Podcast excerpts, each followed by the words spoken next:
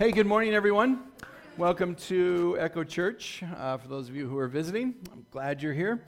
Um, we are a church that is on the ground. It was funny. Uh, recently, I heard Adam Skrock.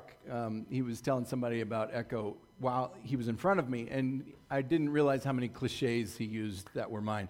We got we roll up our sleeves, we get into the mess. Like those are the kinds of things that we say. But basically, we take the faith of Jesus Christ, and we not only preach it, we not only live it, we not only talk about it, but we want to be shining examples of it to the world around us. And so we're not going to be afraid to bring light into the darkness.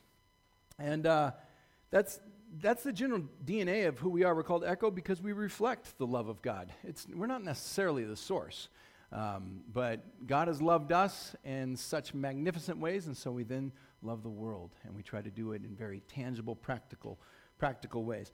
We are in a series. This is uh, lesson number three in a series that's really, I mean, it's going to eventually lead us all the way to Easter. And it began with a question that, that I asked a long time ago, actually. And, um, and I didn't ask it, I just began to sort of ponder the question. And that was, what does it mean to know Jesus? You know, if you were to type in in your Google search, knowing Jesus, or what does it mean to know Jesus? Oh man, get ready. Like you'll, you'll produce a number of articles and they'll be all over the place, right?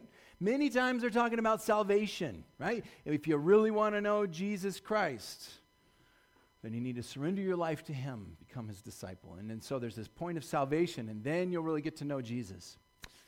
Maybe.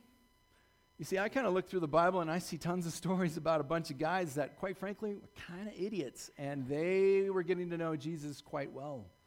Was before their salvation, or at least to the point of salvation, right? What does it mean? What does it mean to know Jesus? And so what I did was I reached into my own past and then also into my own learning, and I used this communication event. And I talked about the fact that because I'm a communicator, I, I know how to speak that language. And, and essentially, what we have is communication happening all over the place throughout the world and there's a channel that, that happens. And if i'm going to send a message over to brett you know I'm, I'm going to encode a message into a particular channel which will probably be my voice and then he's going to hopefully receive it. He'll decode it and it'll mean almost exactly what it was meant to mean when i sent it right? And then he'll send me feedback he'll be like yeah yeah you get a raise you know that kind of thing. And uh, subtle right? Um, no, I'm just kidding. So, uh, but that's gen- generally the idea of the communication event. But what's great about it is this: is that there's a theory that I've kind of put into the communication event, and it has to do with love. I think love affects the communication event. I think it improves it. I think Christians become some of the best communicators in the world because what you have to do is realize that there is this thing around you that's called a worldview. It's everything that you understand about the world. It's the things you believe, it's the things you observe, it's the history that you have, it's the mistakes that you made, it's your victories, it's your success, it's everything, whether it's true or not. And that collides with someone else's worldview. But when you love them, when you really love them, especially when they're difficult to love, you're drawing them closer and closer, and those worldviews are becoming more and more enmeshed. And guess what? When you are immersed into someone else's worldview, the communication channels are more efficient, they're more clear. They filter out this thing called noise. And communication happens. Talk to any missionary, they'll tell you the exact same thing. If you were going to send missionaries to Africa, they'd spend at least three years learning the language, learning the culture, learning what humor is in that country. They're not even talking about preaching gospel yet. They're just trying to immerse themselves and draw those worldviews into a space where they can communicate. So then, if we're going to talk about knowing Jesus, if we're going to listen to the message of Jesus Christ, do we follow the same pattern? And that's where we're at. We're saying maybe we should look at these worldviews, the worldview that I have, and what God has been doing in my life and in your life. But then let's also look at Jesus' life. I think too often we, we have a plastic Jesus, you know, a little bobblehead Jesus that we put on our dashboard, you know, and we'll acknowledge now and then and we think it's cute. Maybe we'll address Jesus on Sundays or maybe right before meals, right? But what does it mean to know him? So, how do we draw ourselves to worldviews coming closer and closer? Well, guys, guess what? It takes work. If you go to Africa and try to learn those worldviews, trust me, you're going to study a lot. You're going to be in uncomfortable situations. You're going to have to force yourself to do things you normally probably wouldn't. I hate to say this, but getting to know Jesus is going to take work. It, it just is, right? I, I hate this mentality that, oh, you just, you need to just sit and, and, and, and let him come to you type of a thing.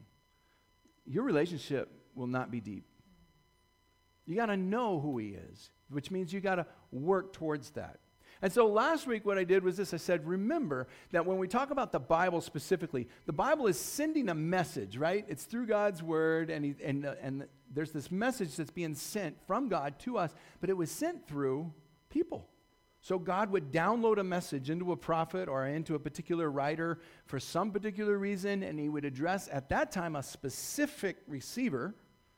But then there were timeless principles and timeless truths that then also flow through to us. How do we know which ones are ours? Right? How do we know which ones are not? you know, if you're going to read Titus, trust me, we're all not going to go try to find Paul's cloak because he asks for it, right? And his important papers. That wasn't for us, right? But it's in, it's in the Bible. What do you do with that? Well, how are we going to use this text to understand Jesus better? And so last week I said, well, let's just let's just dive in and talk about the people who talked about him most, which are going to be your four writers of the gospel accounts in the New Testament Matthew, Mark, Luke, and John.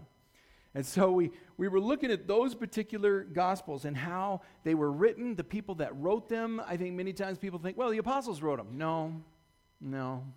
two of them did, right? Okay, trivia. Those of you who are listening, who are the two apostles? Wow, I heard almost every gospel that time. Matthew and John, right? Luke was what? A physician. Yeah, he was, he was what, what, what, people call a historian's dream come true because he had all these details. Wrote the longest book, and then he tagged on to that Acts. And so altogether, you have, what, 52 chapters in the, in the Bible that are written by Luke. So if anyone says Paul's, you know, the one who wrote the most, uh, I don't know. We'll have to count the letters together or something. But Luke wrote a lot. And then Mark, Mark was very, you know, action packed. He knows how to tell a story. He doesn't, you know, allow himself to park on certain details like Matthew would or Luke would. Anyway, and so we talked about those four authors, and we talked about how they had these different styles, different purposes. They all came together. But here's the bottom line those four gospels come together with a type of harmony. They create actually one narrative. And that's what we're looking for. And so today I'm going to be handing out some things, and I'm not ready to hand those out yet, but I will be handing you out some more, um, some more notes. Last week I didn't make enough copies, but I want you to know I was just talking with Ethan this morning. We're going to make sure that there are copies of those particular notes because we had a comparative analysis of the Gospels with last week's lesson, and we'll make sure that that's up on the website next to the, uh, the, the podcast. But I need you to also remember this John 21 makes it very clear. Not everything was recorded. Not everything. In fact, isn't that kind of exciting? When you pass away, right, and you get to go to heaven, I just, I hope so much we have a DVD library and you get to watch things that you never got to hear about because Jesus did all sorts of stuff we'll never know, right? And so, not every detail is in there, but nothing has been omitted that wouldn't serve the purpose of bringing the gospel message to us. It's complete, right? Even though it's missing all sorts of different details. Well, that brings us to today, and I'm, I'm just going to be honest with you. This is probably going to be one of the um, most boring, non Jesus lessons. So I'm just going to preface it that way. But I'll explain. I'll explain. You know, when you go and you meet somebody, right? So if, if you're going to meet somebody for the, for the very first time, you know, um, when Ben and I met, we sat down for coffee, and the first question that he asked me was, you know, Tell me about your insecurities. No, that's not what he said at all. he would, though. no, of course not, because we're not at that level of relationship. We're not even close to that. We haven't, there's hardly any immersion at all. Give me some examples of your first questions if you're going to meet somebody for the very first time. Where, where are you from, right? What else? What do you do for a living, right? Are you a Republican, Democrat? No, see, still not there. No right? There's always a progression of questions. And I'm just going to be honest with you. Many times you will meet somebody for the first time, the conversation will last two minutes, you'll walk away, and you're not best friends, all right? That's this lesson. okay? But it's a necessary lesson. Just like meeting somebody for the first time is necessary. You have to get through that first layer, right? This is the first layer. Man, next week, buckle up because we're asking some deeper questions. But we got to get through this layer first. And so that's why I'm saying this might be the most non Jesus uh, uh, lesson that we have. But, you know, you be the judge of that. Um, I want you to think about your own life. And in thinking about your own life, perhaps we can then transpose that onto how we view Jesus. I think life, well, let me put it to you this way. My mother told me a long time ago, you know, son, you have to think of life in chapters. And what she was telling me at the time was, the next chapter is almost always better than the last. She was so wrong. No, I'm just joking. I totally agree. You know, and I look at my own life and I kind of outlined it in, a, in, in different ways, and I have essentially kind of eight different chapters. My first chapter was just this incredible childhood that I had in Missoula. And I take that all the way to about the age of, of 20. I mean, um, yeah, it was, it was it was fantastic growing up here. I had great parents. I, we didn't have very much money, which means we had to invent stuff all the time. My kids are always asking me, tell us stories about your childhood because we've got so many different stories because we had to invent fun, right? And we had to just play. And so we have a, I had a fantastic childhood, even though it had lots of bumps along the road. But then the second chapter was my idiotic chapter of life, which was my college years. It was probably the most tumultuous, probably the most exciting, but also definitely the most confusing. And like I said, I made a, string of poor choices, as I'm sure many of you who have gone through that chapter, you might be able to agree with me. And they're fun stories to share. In fact, now that my uh, sons are over the age of 13, I could tell them some of those stories, you know, of, of those college years. My third chapter was my early married years. And it was a sweet, sweet chapter, you know. And when we counsel people with marriage, I always tell them, guess what? You, you just need to be the two of you, if possible, if possible, for a few years. Because it's, it's such a great, great time because you're exploring things. And um, essentially, we got to a point where we said, hey, let's go to Atlanta, yay. And so we went to Atlanta and, and we started the next chapter. My fourth chapter was my Atlanta years, part one. Part one was I drove a concrete truck, started a business on my own. Crazy and it was difficult. And I probably, I, I, put that down as a period of tremendous growth because I had both success, but then I also had massive failure. But at the same time, I had a marriage that was growing stronger and stronger. And then Atlanta Years Part 2 was my vocational ministry.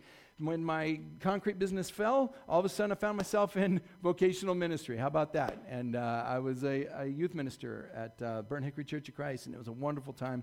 Great time raising the kiddos also. And then my sixth chapter was I returned back to Missoula. That was my home. But my heart was heavy in a way it had never been before. There was a calling for the city that had never existed before. But now it was here. It wasn't homesick, and, and no offense to my family, it wasn't that I missed them. You know, it was, it was a calling to those that were without, you know, Jesus. But it was also very chaotic, um, in many ways contentious, um, and it was my final years with the churches of Christ. And um, in many ways, I, I mourn that, and in some ways, I kind of celebrate it. Um, but then my seventh chapter was the early Echo years. That was usually that was when I was working with YFC also, and those were also very difficult years. And then the later Echo years, which I kind of count from about 2017 to present. And it's been very difficult, but also so exciting. And I feel like the chapters of life, even though they're difficult, at least for me right now, are very, very sweet and I'm enjoying all of it. And those are the chapters, and you can look at your own life and think in different chapters. But that's what I want us to think about as we're looking at Jesus. You know, what are the chapters of life that he went through? And so uh, during my childhood chapter, my father handed me a book. I think he was probably, probably concerned for my soul, and uh, it was called The Life of Christ. Now, uh, a few years ago, I asked my dad, and I said, Hey, Dad, do you have another copy of The Life of Christ? And he said, uh, um, I don't know what you're talking about. I said, by Irving Jensen. And he goes, yeah, I don't think that was me. Which, you know, is fine. But you know what? I eventually found my, my old copy, and I have all my notes from when I was a kid growing up. And what I love about it is this, is that when I was studying out of this particular book, uh, the author here, Mr. Jensen, had some different charts and stuff, and so I'm going to share one with you. In fact, right now, Cole and Miles, if you guys can pass out the, the pages that I have, Um, if you want a copy or if you can share, I think last week I didn't make enough copies. But here's what I want us to do I want us to just take a snapshot. We're going to look at the overview of Jesus' life. Now, listen, I'm going to put the PDF online as well. You'll be able to download it to your phone if you need to, but I encourage you that as we're moving through this idea of knowing Jesus, that you come back to this and you and you look at it because it'll be sort of a, like a navigation device, all right, for us to sort of look at where we are with things. And so I'm going to go through uh, a lot of that in just, in just a second. What I'd like for you to do, though, is once you get that, you can flip over the first page. Um, I probably put these in the wrong order, but I really want you to look at the, um, the map that happens to be there. And that's where I want us to start um, for this morning. I want us to, to, to look at where he came from. So, you know, Jesus came to this earth, and he came to this earth in what year? Trivia. 4 BC. Steve put some leeway in there. 3 BC, maybe. Who knows? Ish is probably the best answer yet. All right, so around 4 BC or so. And he's put on this planet. This is the place where he was, was, was put on the planet, right? On earth. And so here he is, and he's in this little land that we would call at the time Palestine. All right? Now, today we would probably call it Israel, right? Um, Palestine is, a, is, a, is an interesting word. Essentially, it means set in the midst. In the Old Testament, when people would talk about Palestine, they were actually talking about the land where the giants would live, which would also be referred to as Philistia. But then, reference to that, especially in the New Testament, grew to pretty much all of what you see on that map, including what's on the other side of the Jordan River. So, what's on the other side of the Jordan River is what we call Transjordan, or Decapolis, which means essentially that there are 10 towns or 10 villages in, in that particular uh, area. Um, and if you look on this particular chart, what I like about it is it gives you sort of the highlights of, of the different areas of, of where Jesus was and uh, of where the focus of so much of his story will be as we, as we walk through this. You'll see Galilee is, is there at the top. Um, and um, I'm sorry. What I keep referring to, let's see, so um, Bashan is at the very top, and uh, Perea along the side, on the other side of, near, on, in the Transjordan side, and Judea down there near uh, Jerusalem, of course, and the Dead Sea and all the rest of it. And so I just want to kind of hone in on that just a little bit. If people were to say, what was the land like? I know growing up, I thought it was all desert. For some reason, you just think of Bible times being desert. I don't know if that's what the picture is that's in your mind. So when I flew over to Israel a few years ago, I was quite surprised. It is very green and it's very lush, which is, I don't know why it should be a surprise. The Bible tells us in Deuteronomy chapter 8, Moses is describing it. He says, For the Lord your God is bringing you into a good land, it's flowing of flowing streams and pools of water with fountains and springs that gush out in the valleys and the hills, especially Galilee. Galilee is mostly spring fed water, and so there's lots of grass and everything. It's a land of wheat and barley, of grapevines, fig trees, pomegranates, olive oil, and honey. It is a land where food is plentiful and nothing is lacking. It is a land where iron is as common as stone and copper is abundant in the hills, according to uh, the account that Moses is giving to the people. In other words, he's really hyping it up. He's explaining to them this is a sweet, sweet place to live. And it really is. So it's got that Mediterranean climate, which essentially means this is that there is a rainy season, which stretches uh, basically from about mid October all the way to mid April. And then there's a, a, dry season, which is from about June to September. So you have these, these two seasons right here. But there's not much humidity. It's, it's rather dry. You know, it's kind of a temperate climate. Um, and it's really a, a, wonderful place to live. If you go south, though, you're going to go to this place called the Negeb. Then, um, uh, it, essentially, it's the root word meaning to be dry, and it was what they refer to as the desert. And so, if you're looking at about Jerusalem and down, it is very dry. Of course, now you're getting into that area that we would know as the wilderness. That's where Moses and them were, were walking along and, and whatnot. But then also east of that, um, below Perea, the Dead Sea is fascinating, just in the sense that um, it's one of the saltiest bodies of water on the planet. Is it, does it have the highest level of salinity? No, it does not. There are many times I, I always thought it did, uh, but it does not. Actually, that, that award goes to Lake Vanda in Antarctica. So whatever happened there, who knows? But in terms of the lowest elevation on Earth, it does get that award. Um, the Dead Sea is at uh, 1,360 feet below sea level. It's really fascinating. As you're driving out of Jerusalem and you're, and you're heading down into that particular valley, obviously the climate changes, but then you pass this, this huge sign that says, you are at sea level. And then you look out over this valley. I mean, you're still up on a mountain, and the sign says, You are at sea level. And it's just, it's mind boggling. And you go all the way down into the, into the basin there. But basically, the Jordan flows down into the Dead Sea. And so, of course, it traps all of the, the minerals and the, and the salt inside of there. What about Galilee, though? So if you look at your map, what I like about this particular map, and this is a copy that you're going to find out of the NLT version that we have and we hand out to people that we do in this Bible.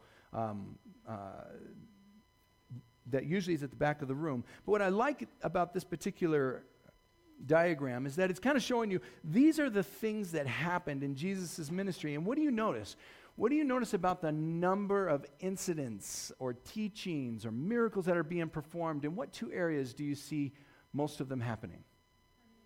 Yeah, J- the Jerusalem area, and then also in Galilee. Actually, Galilee is where most of it happens. Why?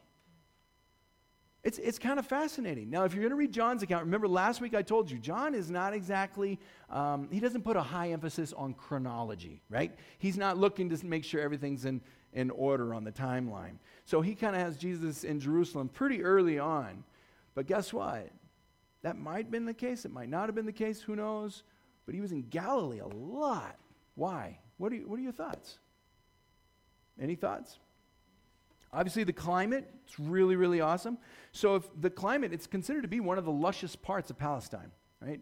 In fact, uh, it's a fantastic place for shepherds, or if you're going to grow wheat, that type of thing. You, you go to Galilee and, and you get land there because it's a fantastic place to be, which means what? It means it's going to probably be more populated. It's probably going to be where a number of people are going to be. And so Jesus is going to go where the people are, and that's exactly where he grew up anyway.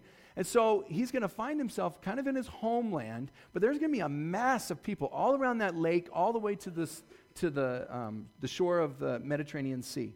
But also remember this Jerusalem is the center of the religiosity at the time. Okay? Now, we're not just talking about Jews. We're also talking about the conflict that occurs between the Jewish people and the Romans, okay? And there was quite a bit of conflict at that time. You, you got to keep in mind, Jesus says over and over, and we talked about this last week. He says over and over, we call it the messianic secret. Do what? I just healed you, now don't do what? Tell anybody. And what's his point? We have to stay focused. Jesus wants to be focused on what's happening. He's not there to be the miracle worker. He's not there to be some political revolutionary. And so, it, in my opinion, I think he was in Galilee because he would probably find those who had ears to hear because they didn't have so much noise in the channel. I think he found a, a, a, an audience that had hearts that were already prepared, thanks to John the Baptist and others. But Galilee was obviously the place where he did quite a bit of his, uh, of his ministry. When we talk about travel routes, there were two travel routes. You're probably already aware of this. Uh, we did talk about this last year, but if you're going to go from Jerusalem up to Galilee, the most direct route is to kind of follow the mountains there. So there, that's a mountainous terrain. It's real pretty, kind of hilly and whatnot, but it's very direct. There's just one problem. What is it? It goes through Samaria, right? And the Samaritans, or Samaritans, and the Jews, well, they weren't exactly nice to each other. And so the other travel route was that they would actually go around that. And many times they would go across the Jordan River and they would go on the Transjordan side all the way up to uh, the Galilee area. And so those were the two most common roads at that time. So now I just want to talk real quick about the politics of the day. Uh, what's interesting about uh, about this particular area and about Palestine is, is there's so much conflict. In fact, it, it becomes mind numbing when you're, when you're researching this and learning about all of the conflict that preceded Jesus Christ. But we know this the Jewish people had that land, it was theirs. God promised it to them. But they continued to fall into sin, specifically into idolatry, to the point that they were all taken into captivity. The most infamous, of course, is probably the Babylonian captivity That would eventually fall to Syria. King Cyrus would allow people to come down and rebuild the temple, but there began to be these deportations where the Jewish people who were in Babylonia at the time, or Babylon, would come down and reestablish their lives in this land. But of course, then another superpower came into the picture, which would be what? Rome. And so Rome comes into the picture, and there's all sorts of turmoil, and we're not going to go through all the details of that, but there's this fascinating thing that happens specifically around the temple. Because you see, Caesar Augustus put in power this particular man named Herod.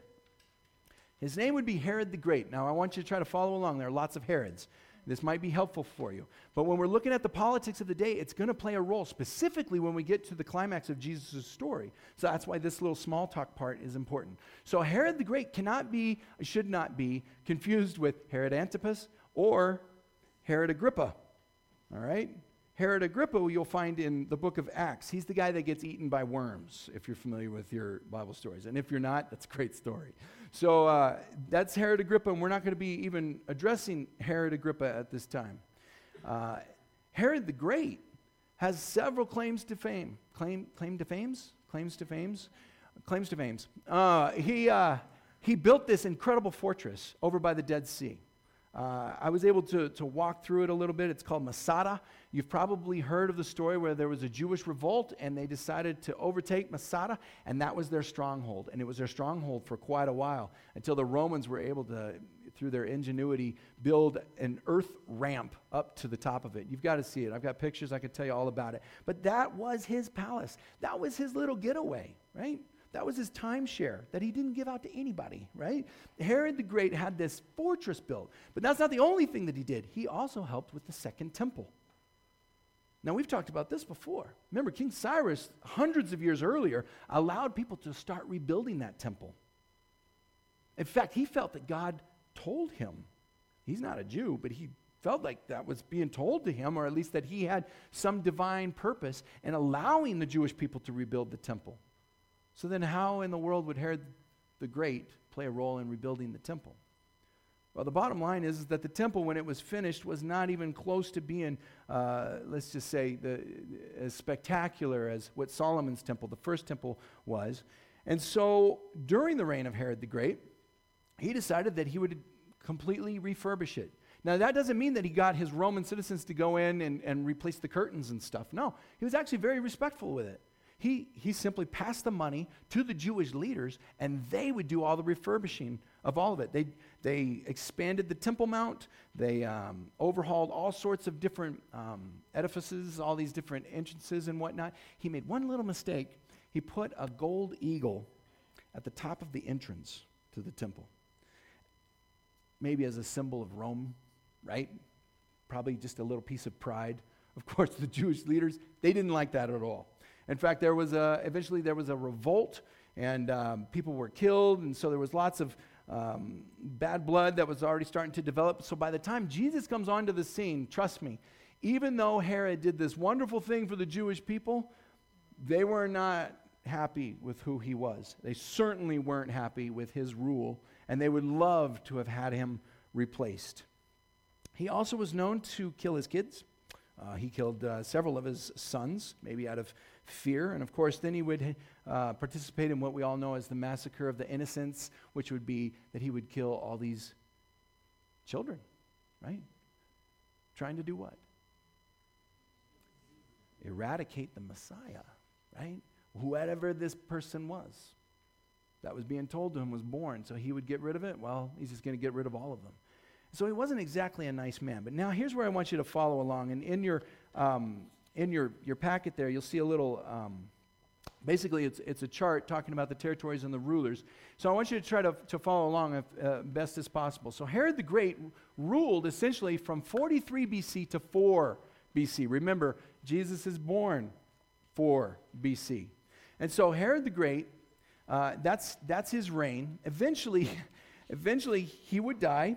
Um, it's funny because ABC uh, did a news story called Researches, uh, I mean, uh, Diagnosing Herod the Great. because he died from some illness, right? But there have been all these ancient manuscripts and history books that included his symptoms. And so these, this collection of doctors got together and said, Oh, we know what that is. And so I'll read it to you. Um, here it is it was chronic kidney disease, but it was also complicated by a very uncomfortable case of maggot infested gangrene of the genitals. Now, I'm not trying to be gross, but that's how he died. And then you also know later another Herod would die, Herod Agrippa, also by worms. So it's not going well for you if your name is Herod. But Herod the Great, he's in power at this, at this particular time. And what happens is this, is he has these, these, these kids, but they're by different wives. He had five different wives. And so he killed several of his children. And then there's this kid named Ant- Antipater. Am I saying that right? Antipater? Antipater? All right. It, it looks like Antipater. All right. Antipater the second. All right. Antipater the second was the oldest of his sons. He had a right to the throne. Um, but something happened. Essentially, what happened was this is that after the execution of two of his sons, one of his kids had a daughter. Her name was Herodias. Herod, feeling sorry that he had created an orphan, essentially his grandchild, you follow me so far? Herodias, he decided to give her as a wife to his second son, which is Herod the second. Because he was able to give her to Herod the second, it suddenly meant that Herod the second now superseded Antip- Antipater, Antipater the second, for the throne. Antipater hated this, got upset, and complained to his father and said, I can't believe you would allow that to happen. Antipater built up a ton of resentment for his dad. And so Herod the Great obliged and said, All right, that's fine. We'll put you back down. You'll be the next in line. Of course, Antipater wanted to speed things along, so what he did was this he tried to poison his father. So he was going to poison Herod the Great the plan was found out and he was executed. So now Herod second is going to inherit the throne. The problem with that is Herod second, his mom, who was no longer married to Herod the Great, knew about that plan to poison Herod the Great, didn't tell anybody, and someone found out about that. So they kill her, but also now Herod second is no longer in line for the throne. So the next person in line is this guy, um, Archelaus.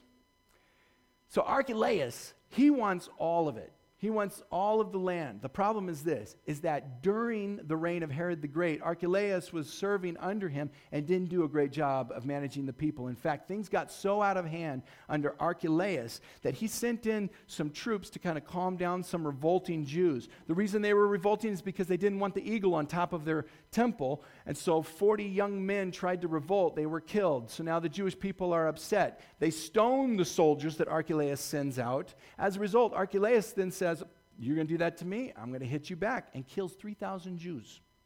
Archelaus kills 3,000 Jews. Caesar Augustus hears about this. He's not happy at all. He finds out that Archelaus is next in line for the throne. Archelaus has to go to Rome to plead his case. Please don't take this away from me. I will do better. So here's what Caesar does he divides it. This is important.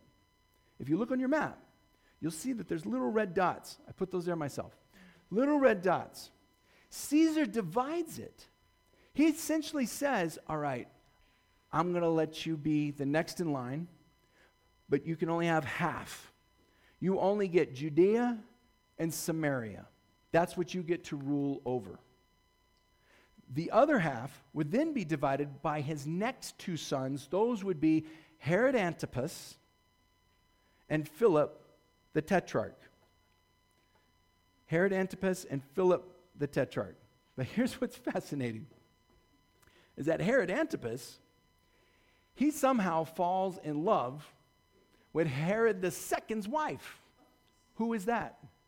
Herodias, who, by the way, once again is his niece, if you're following my story, which is weird.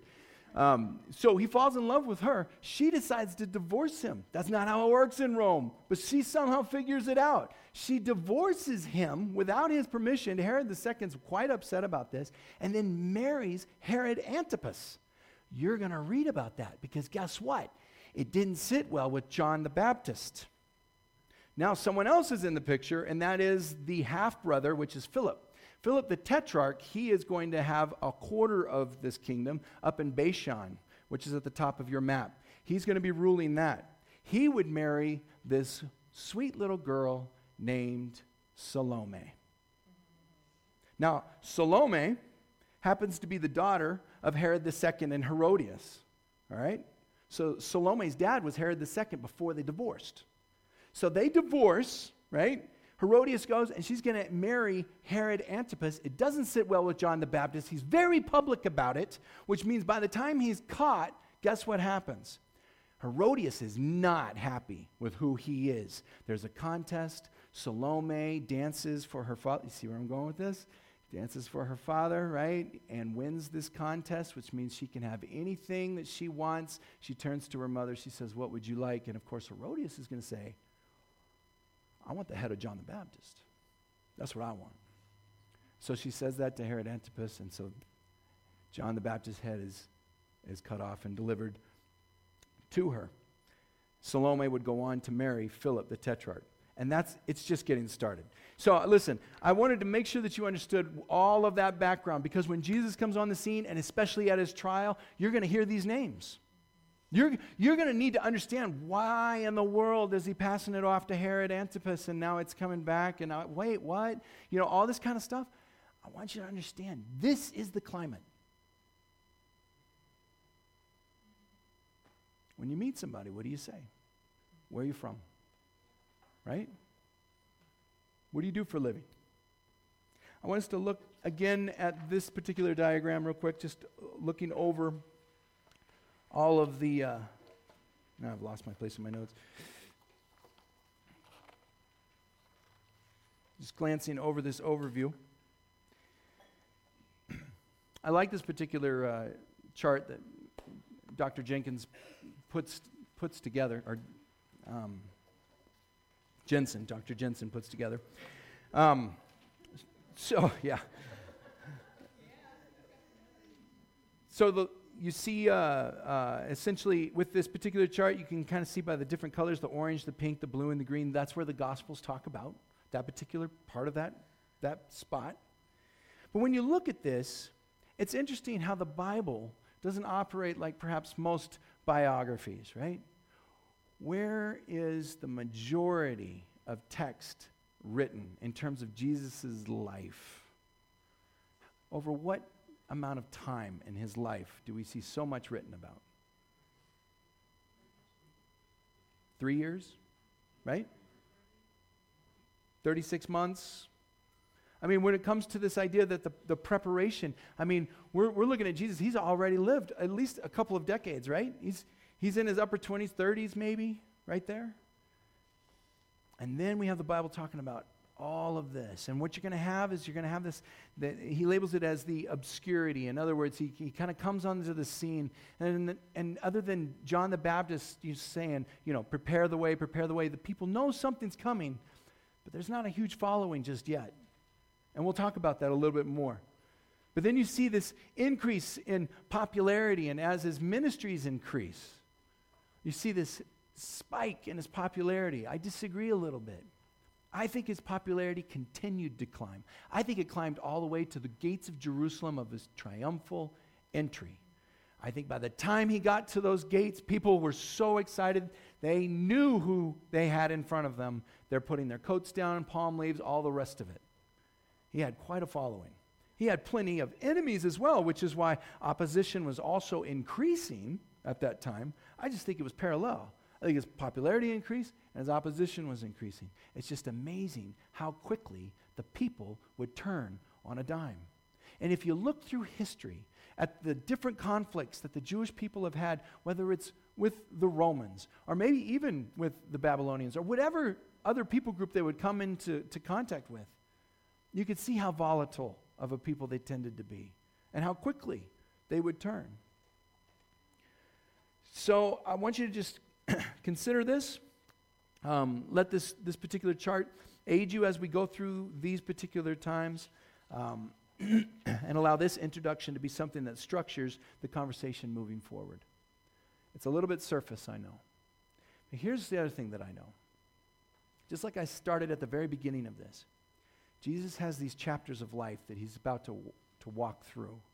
You have chapters of life that God has brought you through. I want to read a, a, a scripture to you from Philippians. Sorry.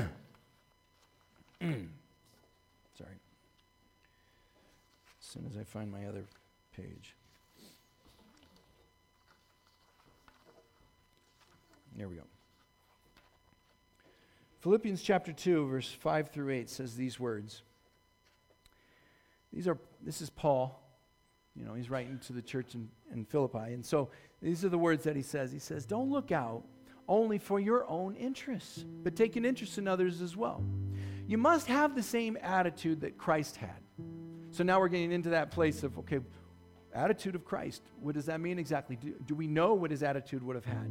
Well, Paul tells us. He says, though he was in the form of God, he did not think of equality with God as something to cling to.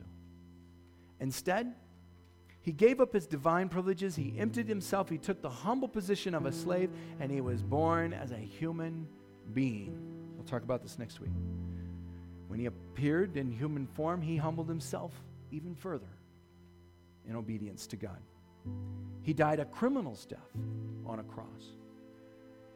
Therefore, God elevated him to the place of highest honor and gave him the name above all other names, that at the name of Jesus every knee should bow in heaven and on earth and under the earth, and every tongue declare that Jesus Christ is Lord, to the glory of God the Father. So then, my beloved, just as you have always obeyed, not as in my presence, as he's talking about Paul, uh, in, in my presence only, but now much more in my absence, work out your salvation with fear and trembling. For it is God who is at work in you, both to will and to work for his good pleasure. It is God who is at work in you, both to will and to work for his good what? Pleasure. I think what's fascinating is that so many times we look at those difficult spots, and I gave you eight chapters of my life, right? Makes me feel a little old. That's okay. But you have eight chapters of life. And in every single one of those chapters, there's a question out of our humanity that says, okay, wait, so what's next? Like, I, I don't understand. Where is this going? Or, Lord, why have you led me here? I don't know how many people meet with me for coffee and they're like, I just don't understand what God's doing with my life you need to understand something. Jesus felt that. I think we often think that he knew all that was going to happen. Oh, there were parts he knew. But he made it clear. I don't know. It's whatever the will of my Father is. In other words, Jesus didn't even have the full knowledge of what God was planning to do with him. He had an overarching knowledge because he would talk about it now and then. But sometimes I think in knowing Jesus, we have to realize he's not necessarily up here, he's also right here. And we're going to talk about that more next, next week. That just as God is working in us, both to his will and for his good pleasure, he did the same with Jesus Christ. There should be some measure of connection in knowing that even the Messiah who was placed on this earth even the Messiah had to put his trust in his Maker, just like you and just like me. And it's really hard, super hard, especially when you find yourself in that spot where you don't know how things are going to turn out. It's incredibly difficult. But I take comfort in knowing that my Savior, I think he experienced the same type of feeling. Put your faith in God. Great God, thank you so much for what you have given. Lord, you are the creator of all things. you've created this world, and then you've also created perhaps the most special part of creation, and that is our immortal souls found in flesh right here on this planet. We're only here for a brief moment. It's like we're, we're just a vapor. All of a sudden, we'll be gone. But in that moment, you find pleasure. In that moment, we are given the opportunity to glorify you. And whether we've been placed on this earth thousands of years ago or in this spot right now, here today, you have this plan. You have many plans. And just as you had plans with Jesus Christ, and just as he knew some things, but he didn't know all things, Lord, we find some sense of peace in that. And knowing that as we go on this journey with Jesus Christ, that the resolve isn't going to necessarily be clear, but you are in control. Lord, may we have faith in that. God Almighty, I, I want so much to pray that we would have more opportunity for that, but it is extremely unsettling and very uncomfortable and very painful at times to know that the only way out is to look up and to realize that you are the one who provides.